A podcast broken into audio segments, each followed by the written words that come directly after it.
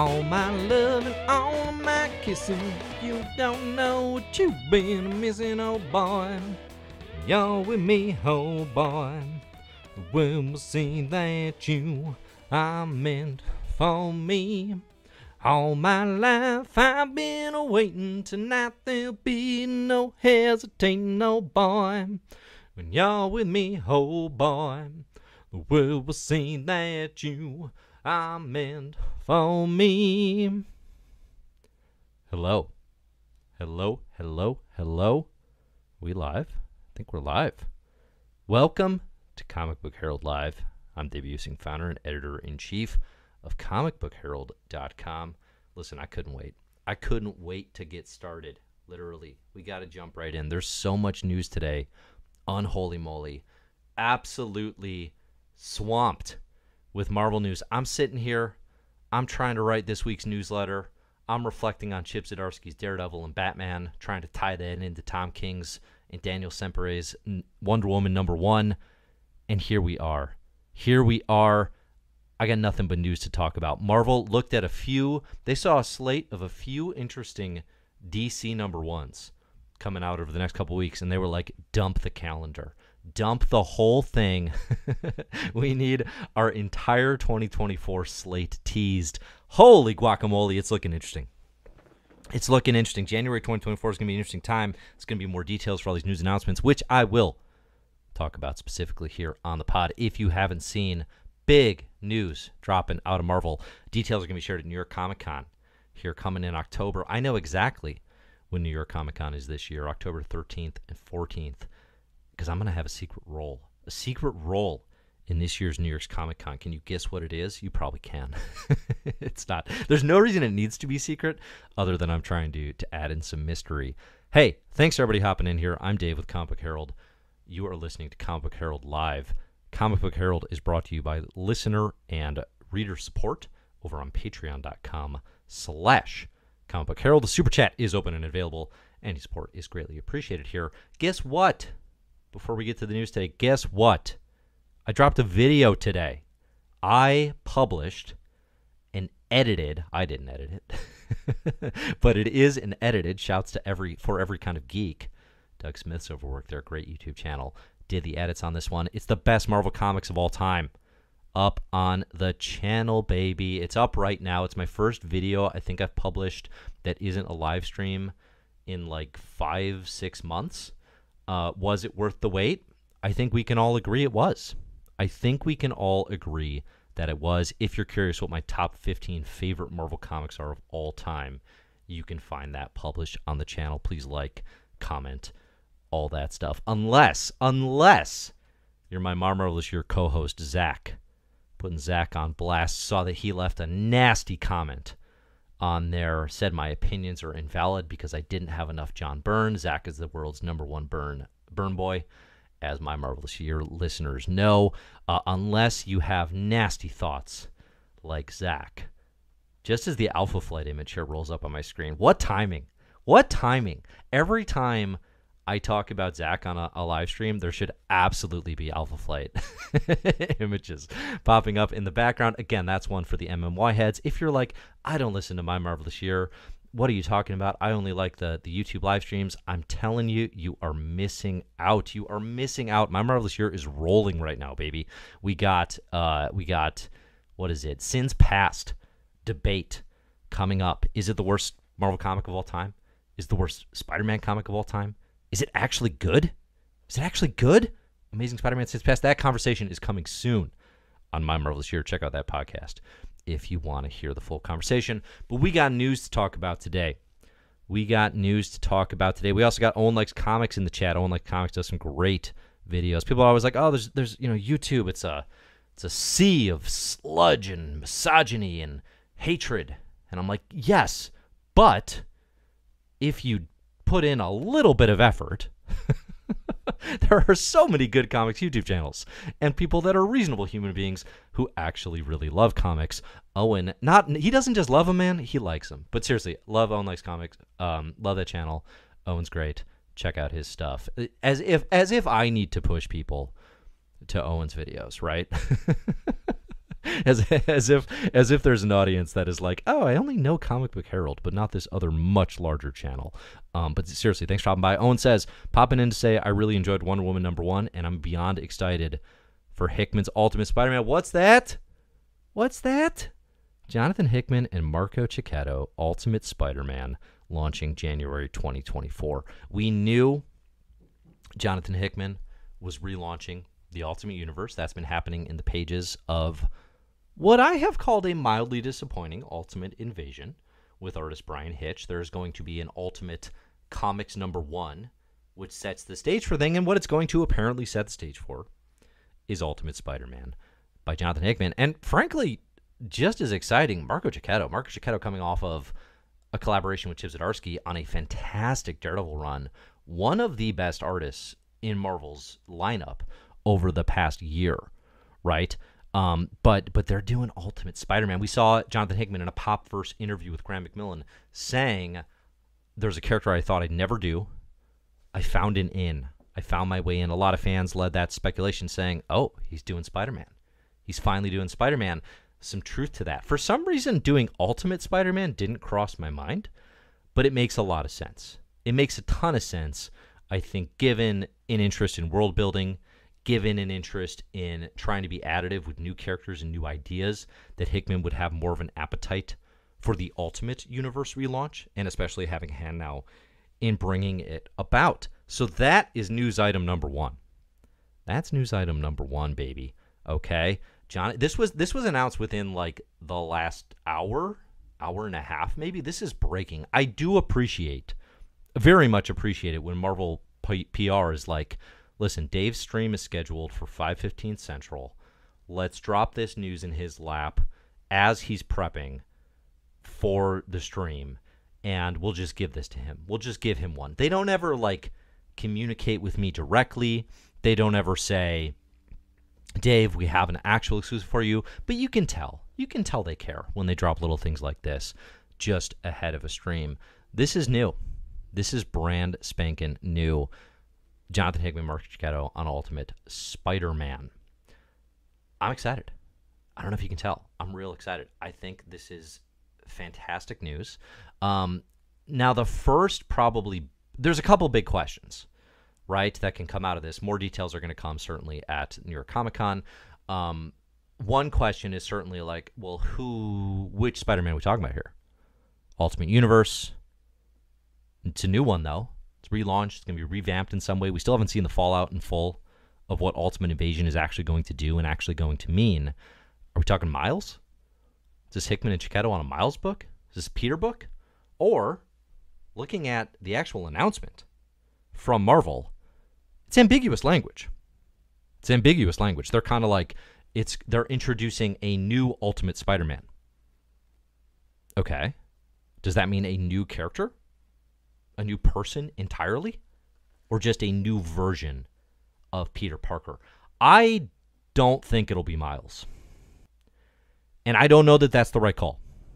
But I would be pretty surprised if it was Miles. Now, that said, I can see Hickman and Checchetto being smart enough to say it's actually kind of just everyone, right? And doing more of a Spider Verse thing. But again, I don't think it's going to be a ripoff. I mean, there is a challenge here. So Hickman and Checchetto actually teased a vision for Spider-Man.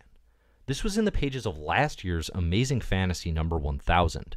They did I mean, what was my like pretty much straight up my favorite Spider-Man story of last year. It's 7 or 8 pages and it is a Council of Peter Parker story. It is a Spider-Verse-esque multiversal collection of Spider-Man, a la the Council of Interdimensional Reeds which is what Hickman did in the pages of Fantastic Four. So it's like that direction.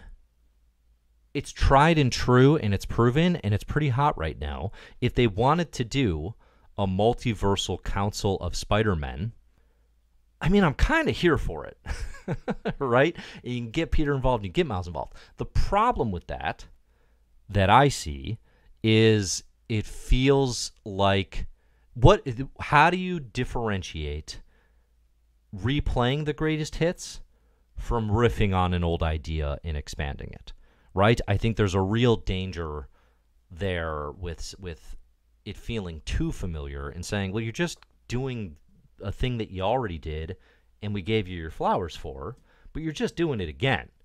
And how is it going to be different? I don't expect, again, Hickman's a very creative individual. I think when he says in this Popverse interview, I found a way to do it that I hadn't considered before, it's probably not this idea that is frankly now overplayed because of the success of Spider Verse. Like, like, listen, like my mom has been to the multiverse at this point. You know, uh, like my mom visited the Council of Interdimensional Moms. She's not even a superhero fan, right? And they were all out there, like, "How you doing, honey? Uh, were your eyes always blue? Um, you're so funny. Do you want some cookies? I made some extra. All the usual mom stuff."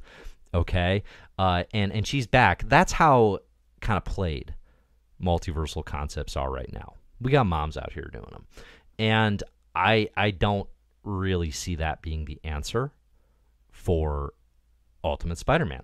Um, I do think it is likely that we're actually talking about using the Ultimate Universe to create straight up new characters. Look at what's been happening in Ultimate Invasion, right? Hickman there, and this is if you haven't read any Ultimate Invasion, mild spoilers potentially follow. The maker has gone to the Ultimate, you know, Invasion universe, whatever you want to call this thing, this conglomeration of 616 and, and 6160, and he has wiped out sort of the traditional superhero evolutions, right? Prevented Reed and and company from becoming the Fantastic Four, prevented the Spider from biting Peter Parker. There's a a build there of moving away from the superheroes as we've known them through the years. Jonathan Hickman is a creator who has done his time in shared superhero universes, who has a ton of clout, and it clearly through the Substack contract and the Three Worlds, Three Moons project that he's involved in with Mike Del Mundo and Mike Huddleston, loves the art and the challenge of building new worlds and creating new characters. I think too when he talks about leaving X-Men for bigger pastures, right? And things that are more important to Marvel. One thing Marvel Comics has to be thinking about is how do we add new characters to our lineup? Right? How do we keep this thing going and build it to last? And and add things that, you know, forget like maybe the MCU can use, but also just like can the comics use these things? down the line. Marvel has a really hard time, especially in this pretty regressive, conservative, and not politically, but like like um, tonally, administration in the CB Cebulski era. Of you know they, they they don't have any new characters. In fact, the younger, newer characters who were created over the past decade are getting less attention than ever. Right. So what can you do to course correct that? You can use the Ultimate Universe to add new characters.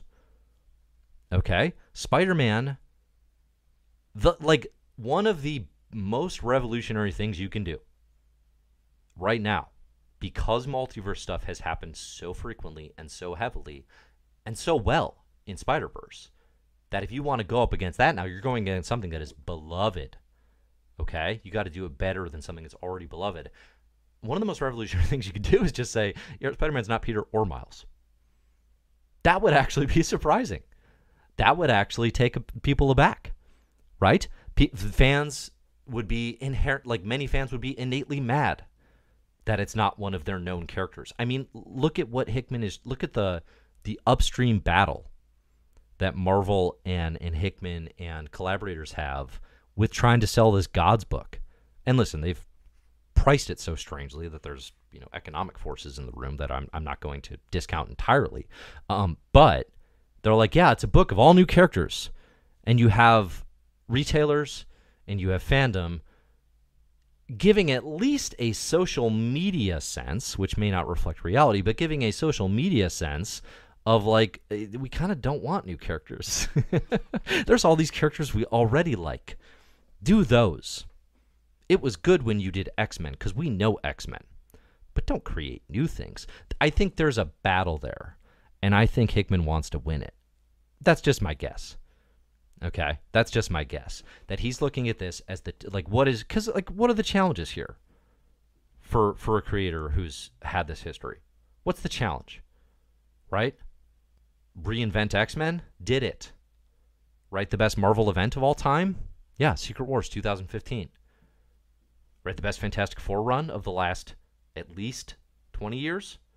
I'll give Waid and Ringo a shot. I don't like it as much, but I, I mean, I like it a lot, but I don't like it as much. All these things have been done. Okay? So what's the challenge? Create new stuff and sell it and make people care. That's the hardest thing you can do. That is like the hardest thing. It's why Kamala Khan is such a revelation. It's why that book is so damn good. The G. Willow Wilson, Adrian Alphona stuff in the early days. Right? A new character with the juice is hard to pull off. Ultimate Spider Man can be that. I like the idea of an Ultimate Universe that is actually the concepts and you know familiarity of Marvel, but with players that we don't really know. Because here's the thing: if Hickman and Checchetto step in, and they're going to say, "Yeah, we're doing Ultimate Spider-Man," it's been 24 years since Brian Michael Bendis and Mark Bagley did their Ultimate Spider-Man. Here's our version. Here's a 16-year-old Peter. Here's our take. We have seen this as good as their take might be, we have seen this. And as good as their take might be, Stanley the Manly, Steve Ditko, John Romita did it better. okay? You're not going to usurp that. Bendis and Bagley came as close as you can, but you're not going to usurp that. So why try? Why try? Now, the other option, of course, is I'm overthinking this, and Ultimate Spider Man just means Miles Morales, as it has for the past 12 years. And he's going to be the focus, and he's the star of the Ultimate Universe. That'd be cool, too. I'm pretty okay with that as well. Um, that, that listen, no complaints. no complaints with that approach either. Let's see what do we got in the comments here. Uh, Lethargo says, You called it, Dave Stinney. Thank you. Thank you for my credit where it's due. Much appreciated. Connor says, Any chance for a long run on Ultimate Spider Man? That's the question, isn't it? That's the question. It doesn't really need to be. I, I, I would just say, when it comes to Jonathan Hickman at Marvel, and I've said this now for what, two plus years, two and a half years, do not expect a long run. If it winds up being more than 12 issues, I will eat some of my favorite pizza live on camera. Okay? But I don't think it's going to be longer than 12 issues. Um, I just don't think that's what, like, after the X Men fallout, how could you expect that, first of all? And everything that was stated in that interview and kind of in that moment was like, it's not really what I'm here for, and that's not the plan. So don't expect it to be a long run. We get 12 issues. I think you can feel pretty good about that. Uh, Banksy says, so smart to have Hickman on a Spider Man book without the constraints of editorial. Uh, while I get what you mean, it's not like Marvel's Ultimate line is going to be just like chaos. right? They're still going to have editors and they're still going to have oversight. Hopefully, though, it is less so than the constraints that I think have really limited Amazing Spider-Man over the past, you know, decade plus now. Um, so I, I get what you mean, but like, listen, this isn't going to be just like Hickman Unleashed. Although, if they're smart, it'll be pretty close to that. Owen Likes Comics says, I think it'll be an original character most likely. I can't see them taking Miles out of 616 now and I'd be far more interested in Hickman coming up with a new Spidey than redoing Ultimate Peter. I guess that's the trick with Miles too. Is like you made a real point of him surviving Secret Wars and making it to six one six, and now we have a six one six universe where we have Peter Parker and Miles Morales.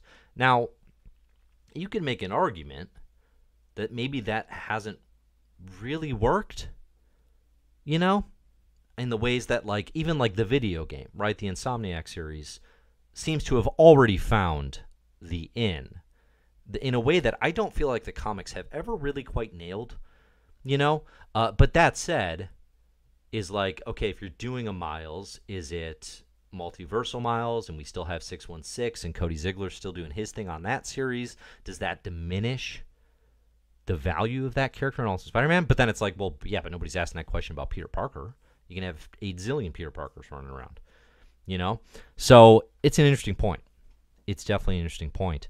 Um, what else do we got? What else do we got here? Hickman's secret book was Spidey. Folks finding out the news. Yeah, yeah. So it definitely it does. It also pretty much confirms what was. I mean, I think we all expected, but it's like, okay, what is the new Ultimate Universe going to be? Uh, it's going to be creators. Well, I, I guess it doesn't 100% confirm it, but it certainly feels like it's going to be all star creators relaunching the Ultimate Universe kind of in the way that we knew it 23 years ago, 24 years ago by the time it happens, which is to say there's going to be an Ultimate Spider Man, probably be an Ultimate X Men, there'll be an Ultimates, and then I don't know, maybe throw an Ultimate Fantastic Four. Those are like the four books that mattered in the Ultimate Universe. Um, I think the more limited you can keep it, like early days Ultimate Comics, the better definitely what I have heard repeatedly and what I have shared repeatedly is the experience of feeling like you can read a complete Marvel universe is incredibly appealing. Folks love that they can read all of the Ultimate Universe, right? Regardless of quality. That alone has tremendous appeal. It also brings Marvel more in line with the successful manga of the day than anything they could possibly do in 616, which is of course a sprawling mess, which I love. But uh, but you know, it is a sprawling mess nonetheless. So I I think it's going to be that. I mean, the other option is like it's Checchetto and Hickman doing like a 12 issue maxi series. The Ultimate Universe could still be a home for just like black label style creator visions, but it doesn't seem like that's what Marvel's interested in doing, despite that being an awesome idea that I will absolutely uh, claim royalties from if they pursue it. So that is big news. Big flipping news. I'm excited about it. Um, I did see some folks point out that the Venom suit is already Hickman's beloved black and white costume. So I think we can just assume black symbiote costume and Venom stuff early and from there, we'll see what else happens. Probably some data pages about how spider venom coagulates. I think we can assume that's coming. It, it will be. I, my biggest question will be Are we doing this multiversal Council of Peter stuff? Are we doing multiversal webs? Or are you going to find an in that is totally separate from what you teased in Amazing Fantasy? And I don't I don't know that there's a right answer to that one, honestly.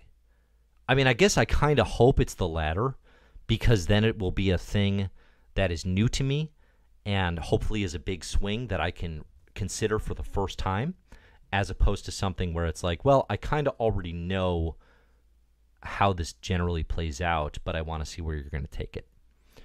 You know, I do want to see where they're going to take it. Um, all right. All right. Let's see. Alfonso says Coates or LaValle. So being Ta-Nehisi Coates and Victor LaValle, Ultimate X Men will be top of my wish list. That would be dope. That would be super cool. I, I wrote down some ideas for okay, if you're gonna do the rest of the Ultimate Universe, who do you want in these books? Okay, here's what I've got. I had N.K. Jemisin and Esad Ribic on Ultimate X Men. I like Ta-Nehisi Coates. I liked Victor LaValle for that book as well. I have Al Ewing and Elena Casagrande on Ultimate Fantastic Four. Listen, if we're not going to give Fantastic Four to Al in 616, let the man play in the Ultimate Universe. No chance that's not an amazing book. And then here's a here's a spicy one. Here's a spicy one for you. Ultimates by Daniel Warren Johnson and Mike Spicer. Let them have at it. Give me an artistic vision for a 2024 Ultimate Universe that doesn't look like flipping 24 years ago Ultimate Universe stuff. Come on, give me something new. Give me Daniel Warren Johnson and Mike Spicer on the Ultimates. Okay. Um, I want to see. I want to see this be all star creative talent, but like fresh, right? I mean, six one six is getting so. I mean, old. Like, listen, I've enjoyed a lot of J. Michael Straczynski comics over the years. I like a lot of of his Amazing Spider-Man run with John Romita Jr. and I really dislike Sins Past. but I like a lot of it. I like Thor. Okay? That was 15, 20 years ago. Doesn't mean he's done. Dude's done other work. Enjoy the first season of Sense8. you know? Dude back on cap, it doesn't have that doesn't do anything for me. And I think we can all agree that if it doesn't do anything for me, it shouldn't be done. But it's just like that is so boring. That is so boring. Going back to the old well for a new Captain America. No, please move forward. Move forward. That's what I want to see. Okay? Uh, that's what the Ultimate Universe should be doing. Travis suggests Ultimate Power Pack. Okay, for Ultimate Power Pack, I want Raina Telgemeier and Dav Pilkey. Just get the two straight up biggest names in comics who in no way need the Marvel money and put them in Ultimate Power Pack. Let's see. For Warren Wilson, he says Ultimate Death's Head. Oh, that has to be Kieron Gillen and uh, Jamie McKelvie. Kieron already did some Death's Head in the pages of the original Sword Run back in the day. Timothy says Ultimate Howard the Duck. Ooh, that's a good one.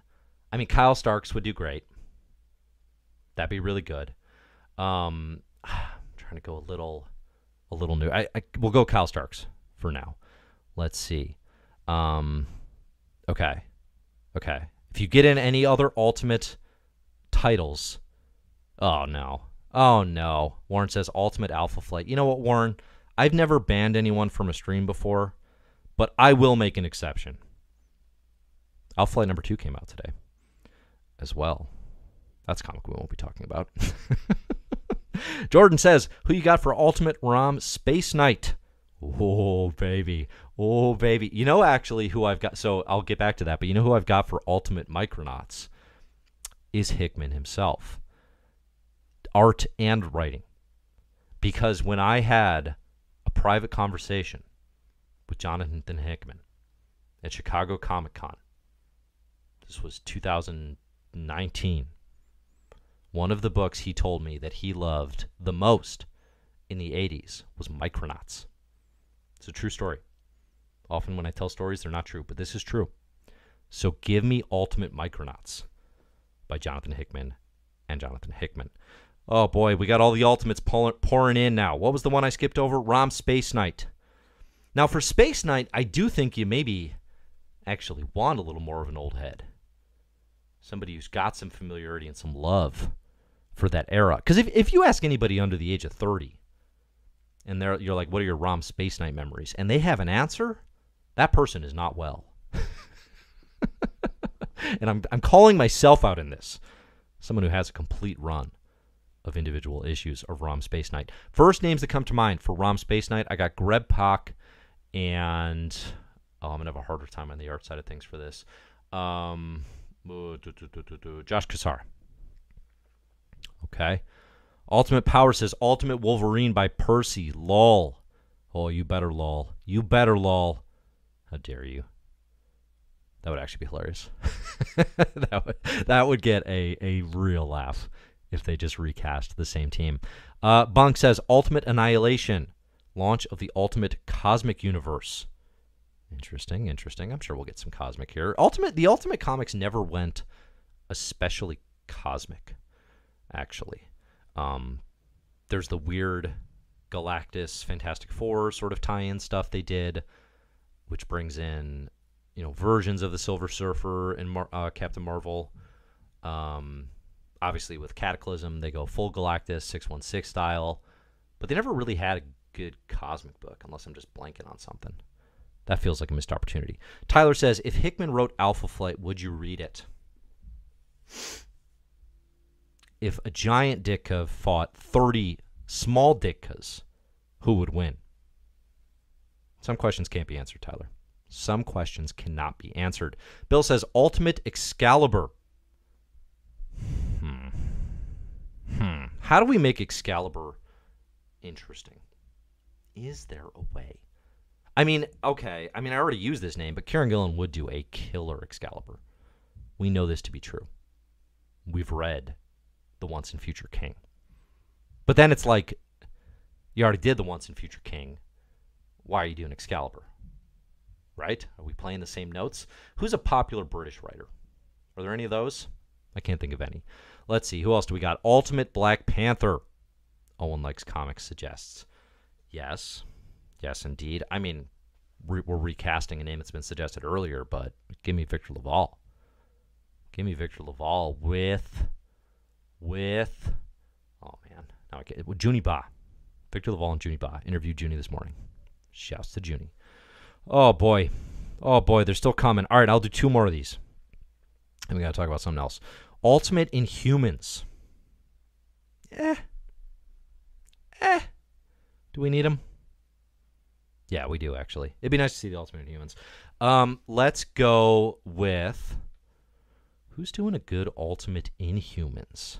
So you got. I want like, I want mythology. I want someone who writes royalty. This is a hard one. Let's go Ram V and uh uh who's their um oh shoot, who's their partner on blue and green? Whoever their their collaborator on blue and green is. That's what I want for Ultimate Humans. Is it like Anand RK? Apologies if I got that way off. Okay. Last one. Xavier suggests Ultimate Iron Man written by Robert Downey Jr. That does seem like the type of swing Marvel would actively pursue. Uh, obviously, given the you know Miss Marvel written by the the actress playing her thing right now, um, and they did in the original Ultimate Universe. Ultimate Iron Man was in fact written by Orson Scott Card. The um, I don't I don't even know what how to label him. What is he homophobic? See, I don't even know if that's right. Put an asterisk on that. Uh, there's there's some reason that he has, you know, not not been beloved over the years. Um, but uh, obviously, Ender's Game was pretty influential. Pretty influential. Okay, we gotta stop. We gotta stop. I'm getting tired, and obviously, I can't think of any. Can't think of any more artists off the top of my head. Ultimate Century on likes comic says. Okay, we know. I don't think we ever saw a Century in the Ultimate Universe, unless it happens in like the very tail end of things. For Ultimate Century, give me the return of Rick Remender with Andre Lima Araújo the creative team behind A Righteous Thirst for Vengeance. Give it to me. This is to rule. This is to be super fun. I love, listen, for years, Zach can vouch for me on my most year. I have been saying the Marvel Ultimate Comics universe should reboot and relaunch itself like every five years. Like every three to five years. It should just be that was our story. Time's up. Now we do it again. Take a year off. I don't know. Whatever it should not be this thing where it's like, oh, we've been doing this for 15 years and now we have all the same problems as the standard uh, continuity, right? That was where they messed up. The, the biggest problem Ultimatum had was the cannibalism, but the second biggest problem Ultimatum had was the misogyny. But the third biggest problem Ultimatum had was that it didn't end the Ultimate Universe. It should have ended right there. Truly you'd have a seven year tight Marvel comic story. And instead, it kept going. Kept going. What are you doing? Stop. The fight's over. Magneto won. All right. All right. Here we go. What are we going to talk about today? Should we talk about some comics? Are we doing that? There's so much news. Oh, we didn't even talk about the X Men news. Good golly. We got to talk about the, the X Men news. folks in the comments here are calling me up for not bringing up the incest. Uh, was there incest in Ultimatum, or was that just in Ultimates three? I think that's in Ultimates three, which is why I actually like Ultimatum more than Ultimates three. But if it's also an Ultimatum, listen, Jeph Loeb was writing a lot of incest at that time. It's hard to keep track of, and frankly, I'm not interested. but I, I think that's Ultimates 3 that y'all are thinking of. Either way, we can wipe those comics from memory. I'm fine with that. Bottom 25 comics of all time. Okay. Bill says Ultimate Namor would be dope. It would. It would. You're not wrong. Give me Dennis Camp on Ultimate Namor. Okay. Fall of the House of X and Rise of the Powers of X. That's happening. January 2024. The final battle of the X Men's Krakoa Age. We got creative team on Fall of the House of X is Gerry Duggan and Lucas Werneck. The creative team on the Rise of the Powers of 10 is Kieron Gillen and RB Silva. The return of RB Silva, the original artist on Powers of X. Um, I have mixed feelings on this one. I do. Where do we begin? Where do we even begin? So much news. So much news. I'm exhausted. I, put, I, I threw a lot of energy into that opening segment about Hickman. A lot of energy. Real tired right now. Winded. Need to catch my breath. We're going to drink from Big Water. I want your thoughts on the fall of the House of X and the rise of the Powers of 10. Hit me. Ugh. Brought to you today by Big Water. Big Water. This one's from the local refrigerator. Came out of the, the faucet there. I don't think you call that a faucet. What do you call the thing that releases water on a refrigerator? Right? We have taps, we have faucets. What is that? Does that have a name? It's pretty t- uh, lukewarm water today. We got no ice in it. We got no crystal light. Flavorless. And uh, not the best. Not the best Big Water I've ever had. But you know what? They're still sponsoring us. We're happy with that. Thanks to Big Water. Okay. The other news Fall of the House of X and Rise of the Powers of 10. This is, I, I think it's beginning January 2024, is how Marvel teased it. Again, they teased it as the final battle of the X Men's Krakoa Age. We can talk about what that actually means. Um, actually, I guess let's start there. I guess let's start there. Is this the end? Is this the end? I don't think so. I don't think it is actually. I think it's pretty. I mean, it's even there in the name, but like the House of X will fall. Krakoa, as we've known it, has fallen. This is the final battle of the X Men's Krakoan Age, but we've seen Cable previously reference the first Krakoan Age or the second Krakoan Age. This could be the end of an age, which I actually think is a good way to look at it. I mean, this is kind of what I was talking about when there was all that worry about the announcement that Tom Brevoort was going to be taken over as a new editor of the X Men line in the coming years, and folks were like, "Oh no, they're going to kill Krakoa and they're going to go back to the mansion and all that stuff." It's like you can you could potentially just chop Krakoa into ages, into sagas. This saga needs an end. The House and the Power saga needs an end. It is not better served by endlessly rolling. We have seen that through this era. This era is at its worst when it's kicking the can down the road and has unlimited space or feels like it has unlimited space to operate. You know? They need they need to have a direction and they need to have an end destination and they do actually need I think a deadline to hit that because I actually think it's going to lead to better story. Things are going to move faster, bigger stuff's going to happen. It's going to be more interesting. We're not going to be sitting in this malaise. Okay? But well, you can have a final battle of this age, which sets the stage for the rise of the powers of 10, that means something new. What that something new is, is of course, hopefully, what Kieron Gillen is going to show us. But I suspect it will be an extension of what Krakoa, Krakoa can look like in a new form in the next stage of things. I mean, the other piece of this, too, is so if this is launching in January, and like we don't have details on like, is it, you know, six issues and six issues? Is it going to run for? Is it going to be weekly? Is it going to be monthly? None of this stuff is released yet. We just know creators and we know the names of these books. But it's like, let's say it's weekly and it's 12 weeks, or even just eight, whatever. That's two months. That means they're done with this by, let's say, the end of the first quarter, early second quarter, 2024. Brevoort has already said he's not ready to come jump in until after that because he's managing a 2024 event.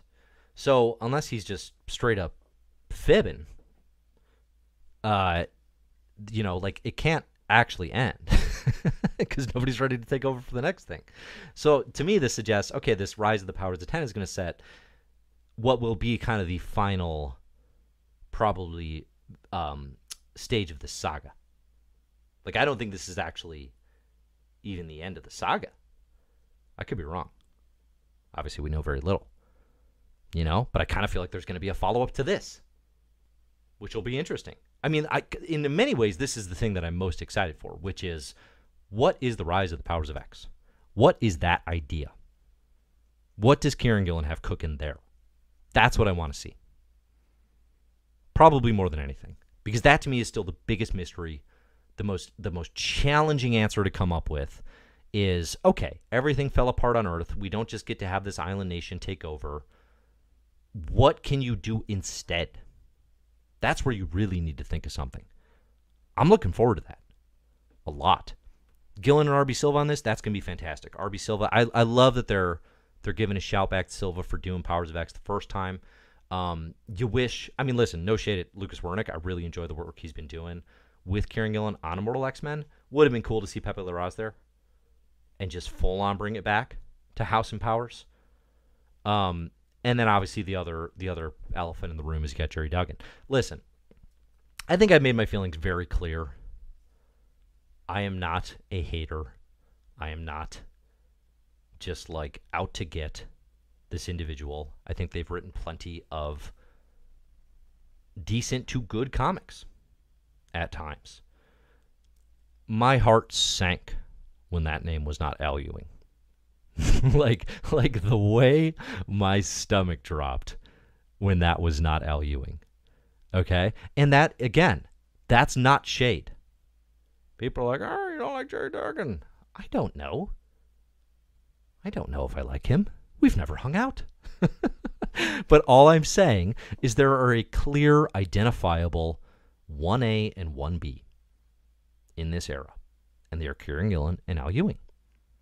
Those are the names you'd want to see on the book that is calling back to House and Powers. Now, a consistent answer that I saw there was like, well, don't worry. I bet Al's writing something else. And he is.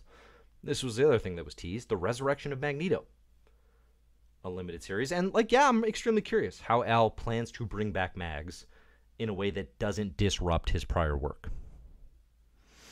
That's going to be a really hard thing to do because Al Ewing made a point, made a point in X Men Red that Magneto did not want to be resurrected. So is the resurrection of Magneto just straight up flying in the face of his wishes and and desire to not be resurrected as part of Arakko culture and as part of just kind of being at the end of this journey? How do you pull that off? I'm curious. No doubt about it. That said, I'd still rather see Al on the Fall of the House of X with Kieron on the Rise of Powers. That's a better fit. Just is. Okay. I I don't want to do. I see people saying stuff about Duggan. Listen, I don't want to relitigate my thoughts there and kind of power ranking the creators. I've made it very clear. The point, though, the point is, you've got a clear one A and one B. Immortal X Men and X Men Red have been the best books in X Men comics over the last more than a year. By far. By far. Not even close. Not even close.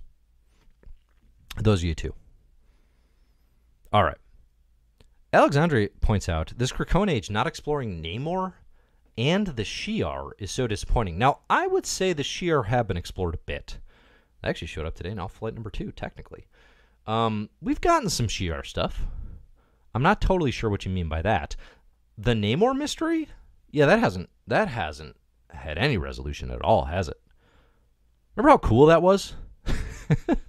like like half of these streams are just me being like, oh man. Like Chris Farley in it, right? Oh, remember in House of X when uh when Namor told Professor X when you need me, you'll know, or whatever. Oh man, that was so cool. it was. It was. It was cool. It's disappointing. I don't disagree. I do not disagree. Listen, we have some unresolved threads, to put it mildly. What about that weird little world that Doug built in the world in that giant sized storm? What was that about? What was even the plan there? Here's the thought Resurrection of Magneto. You know what Magneto's still out there? Age of X Man, baby. this is for the old heads who watched my theory video about the Age of X Man Magneto. He's still hanging with Nate Gray. We haven't seen Nate yet. He's just hanging out waiting, just waiting for his moment. That's how you bring Magneto back without messing with Mag- the 616 version's wishes to not be resurrected. Bring him back, baby. Bring him back, baby. Age of X Men was a 2019 X Men event for those of you that are unfamiliar. You don't need to have read it to understand the potential here. Just know that there is another Magneto hanging out, I think, having tea with Nate Gray. Do you think Magneto's a coffee guy or a tea guy? Definitely tea, right? I don't see Magneto drinking coffee. That seems like a problem. I could see Professor X drinking coffee. And then, like, telling you, like, way overselling his knowledge of tea. Like, Professor X for sure is leaving, like, loose leaf containers on his desk, just hoping someone asks him about it. You know that's happening. But I, I think really he just drinks Dunkin'. like like tell me a morning Professor X didn't make a Dunkin' run. Probably has someone make it for him, actually. That's not a man who does things on his own. All right. I think that's the news. The news you can use.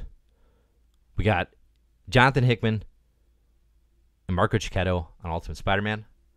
We got the fall of the House of X and the rise of the powers of ten. The final battle of the X-Men's Krakoan Age. We got the resurrection of Magneto. It's all going down in January 2024. You know, I was listen. I think we've been sitting through a Marvel malaise. I'm not the only person to identify that. This January 24, 2024 slate of announcements is like pretty great. I mean, they have they have some things in the chamber. I'm excited for it. I am. You know, it's big stuff, making moves. Things are happening. I don't there is a little like it's hard to call back to House and Powers and not have a little kind of like twinge of I don't know, just kind of sadness that like it doesn't feel it doesn't feel like it did or like you'd have wanted it to, you know? You know, because it's like calling back to this thing and it's like, oh man, so much has happened. You know, we're not where we should have been, probably. But I'm curious where it's going to go. Looking forward to it. Uh, comics that came out today. Let's see. Uncanny Spider-Man number one came out today. This was the big uh, new number one issue. This is the I think the last new Fall of X book to release.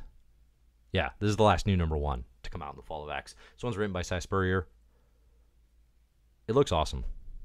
I love this Uncanny Spider-Man Nightcrawler spider suit. Very very fun. Um, here's the big stuff that happened here. Number one, a reminder that Nightcrawler should always have a sword. There's no reason Nightcrawler should have a sword. This comic gets that right. I appreciate that about it. Uh, strong first issue, honestly. I like this idea of Nightcrawler who kind of was separate. Nightcrawler's been through some some stuff here in the Spurrier run across the pages of Ways of X and Realm of X. Um, he got turned into a little demon and was tricked into killing people, like like leaders across the globe. Uh, he can't show his face. Mutant kind's hunted, right? This being the fall of X. He wasn't there for that though. He wasn't at the gala, but he's like wearing a spider suit anyway, hiding himself, even though he's not hiding his bamfing or his mutant hood. Um, but it's like he's like, I need something positive to do, so I'm gonna be a spider person. Okay. Uh, seeing him do that is fun. Seeing him try to make Spider-Man quips is a good time. Quick combo with Peter Parker is strong. I I do kind of appreciate Peter's you know sort of reserve about like what's the plan here, what's going on. One thing I was not fully expecting, and maybe I should have, but uh, is Spurrier kind of fully integrating the Spider-Man Rogues Galaxy uh, gallery. You know, and like we've got director Vulture now involved in engineering and Orchis. That's a fun tie-in. And then the big last page stinger, and spoilers follow, but Vulture's like, I know someone who can catch a spider and brings in Silver Sable. I listen, it's a it's called Spider-Man, and somehow I was like not at all expecting Spider-Man villains to be involved. So that's fun. I dig it. Let's see. Truth Teller points out art by Lee Garbett. Thank you.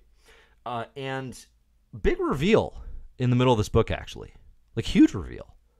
And again, spoilers. If you haven't read this, you might want to bounce for two minutes. Mystique's alive, apparently. I thought. Now, like, listen, this is comics, and no one ever dies. Resurrection of Magneto coming January 2024. But Mystique pretty clearly died in the Hellfire Gala fallout. Like she jumped out of a tower and landed? How'd she get out of that one? And now here she is in a park mugging a lady? What's going on? Interesting mystery. Intriguing. I don't know what's happening there. No idea. Mystique's alive. She's looking for her baby. What? What's happening? Don't understand. Curious, though. Definitely curious. And again, we got Director Vulture on the hunt for Silver Sable as Nightcrawler uncovers Mystique. And is trying to figure things out. Strong first issue. I'm looking forward to seeing the rest of what this issue can pull. I mean, I've again, like I started very hot on Way of X with with Spurrier's vision for things. I think I have cooled a lot since. I don't think you know, he's writing like this, you know, really what is kind of a pretty extensive Nightcrawler run. And as a fan of Nightcrawler, I don't love it as a Nightcrawler story. But this segment here, I'm like, oh yeah, I could get into this. This could be the one that maybe works the best as a Nightcrawler story. So I'm looking forward to it. Uh, Timothy says Mystique was totally alive. No question. Was she? Was that was there like a panel where she like, you know, they they're like no body and it's obvious she's gone? I mean, clearly she's here, so I'm not really arguing that point. right? We saw her. I, I thought she was actually temporarily dead and would need to be resurrected in some fashion down the road. Um, but yeah, I mean, you know, because I think there's some solicited thing too that Spurrier's doing about the parentage of Nightcrawler, and right, and that's going to involve Mystique and Destiny. So I'm sure all that'll tie together as well. But this is a strong first issue. I, I was glad this issue hit today because otherwise I was like, not a lot of new comics I really want to talk about today. Um, comic came out yesterday, which I thought was pretty interesting, was Wonder Woman number one. So I've been seeing those images go by. That's the big launch from Tom King, Daniel Sampere. I'm sure I said that wrong. Please correct me, someone, and uh, I will try to get that right moving forward. Um, my thing with King is he is my he is number one in my power rankings for willingness to take a big swing on licensed properties. Doesn't mean I always like it the most. Doesn't mean he's my favorite writer, but I love that he is always taking the big swing. Wonder Woman number 1 is so nakedly ambitious. It is so vulnerable in its ambition. And I think it's a little ham-fisted. I think it's a it's like it's like two inches away from self parody at times. But then sometimes I'm sitting there like, oh, this effing rules. And I, I love King taking swings. I do. I don't I'm not convinced he's the fit for Wonder Woman, but looking at that book and as a creator being like, yeah, I'm just gonna openly and nakedly say this is the book about America. That's my approach to Wonder Woman. like the balls you gotta have. You, like you have to be confident to take that to take that chance. So I love I love the way Tom King takes swings, even when they don't work. I think Batman is a super messy run. There are moments that are among some of my favorite Batman stuff, and on the whole, I would say eh, it falls apart a lot. Uh, Mr. Miracle is one of my favorite comics of all time. Loved Omega Men. I think in the recent stuff, Rorschach is like a fascinating effing comic. I don't know if it's great. It's definitely fascinating.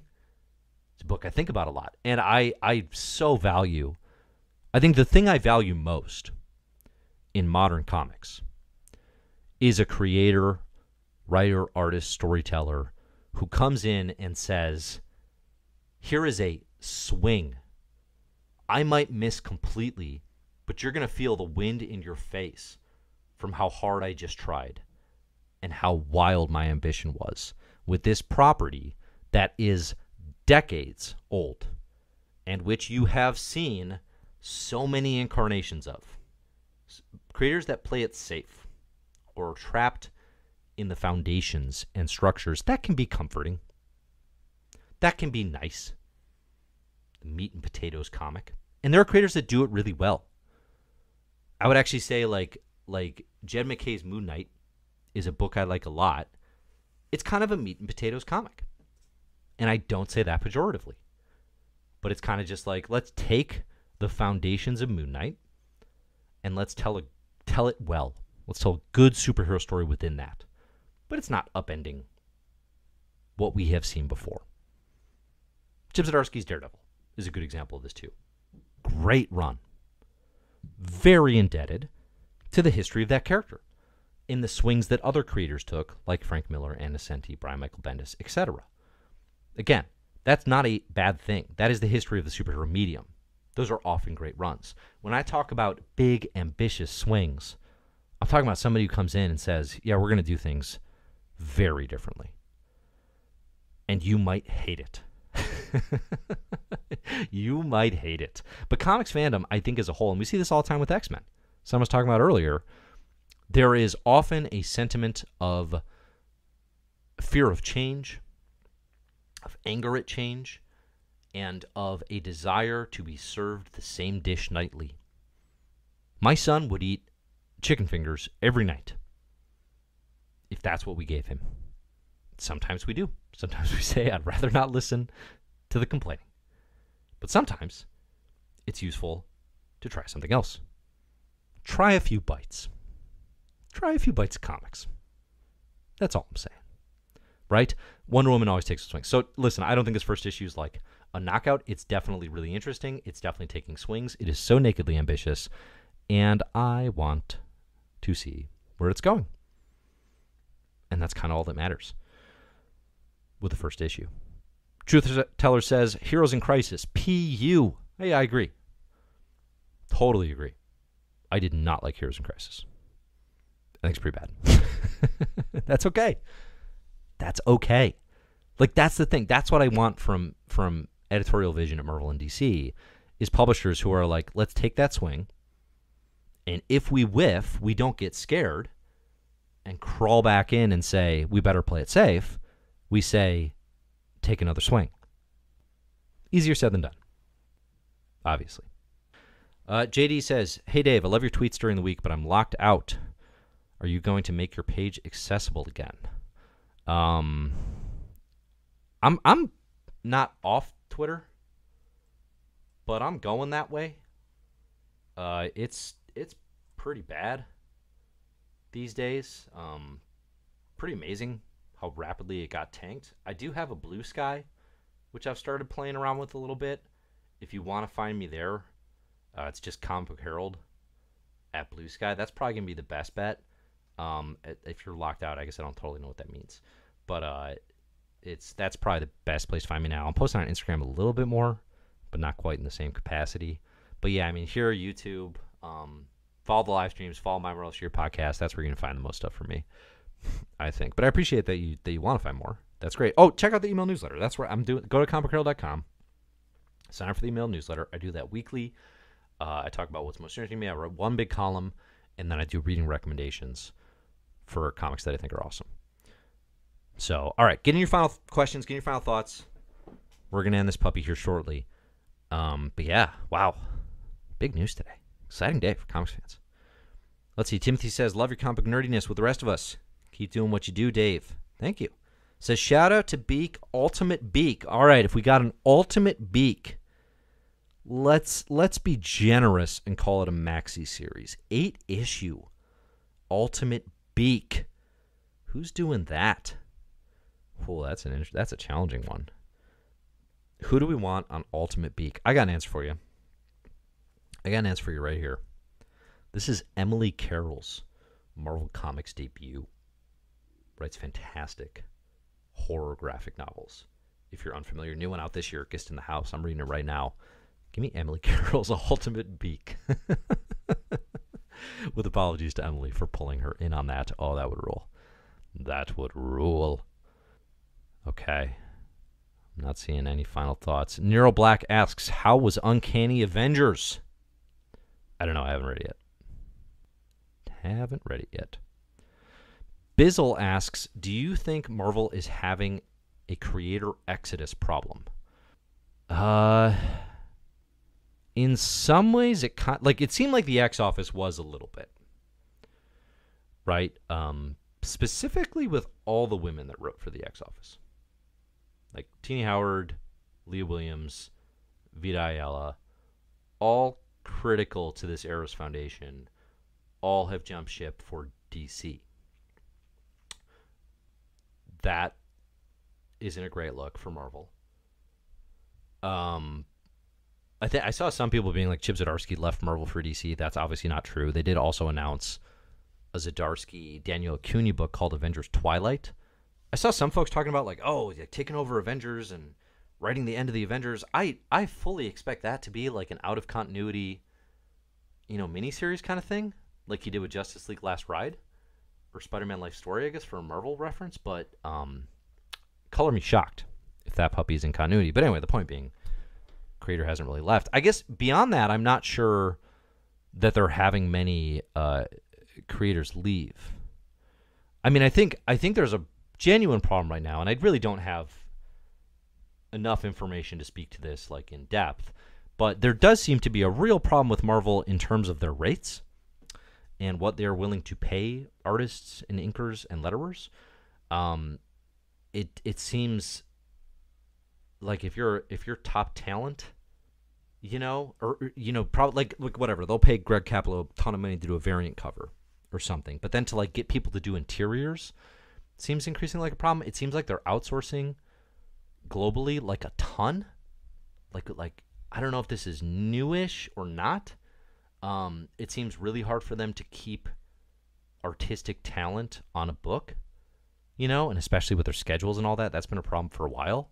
So I, that does seem like an issue. I don't know that it's an exodus issue so much as a economics and just kind of the insanity of trying to put out a book every month issue. But I guess I'd be curious what you mean if there's like a specific something or other. Um, like I don't. It's not like DC is like swimming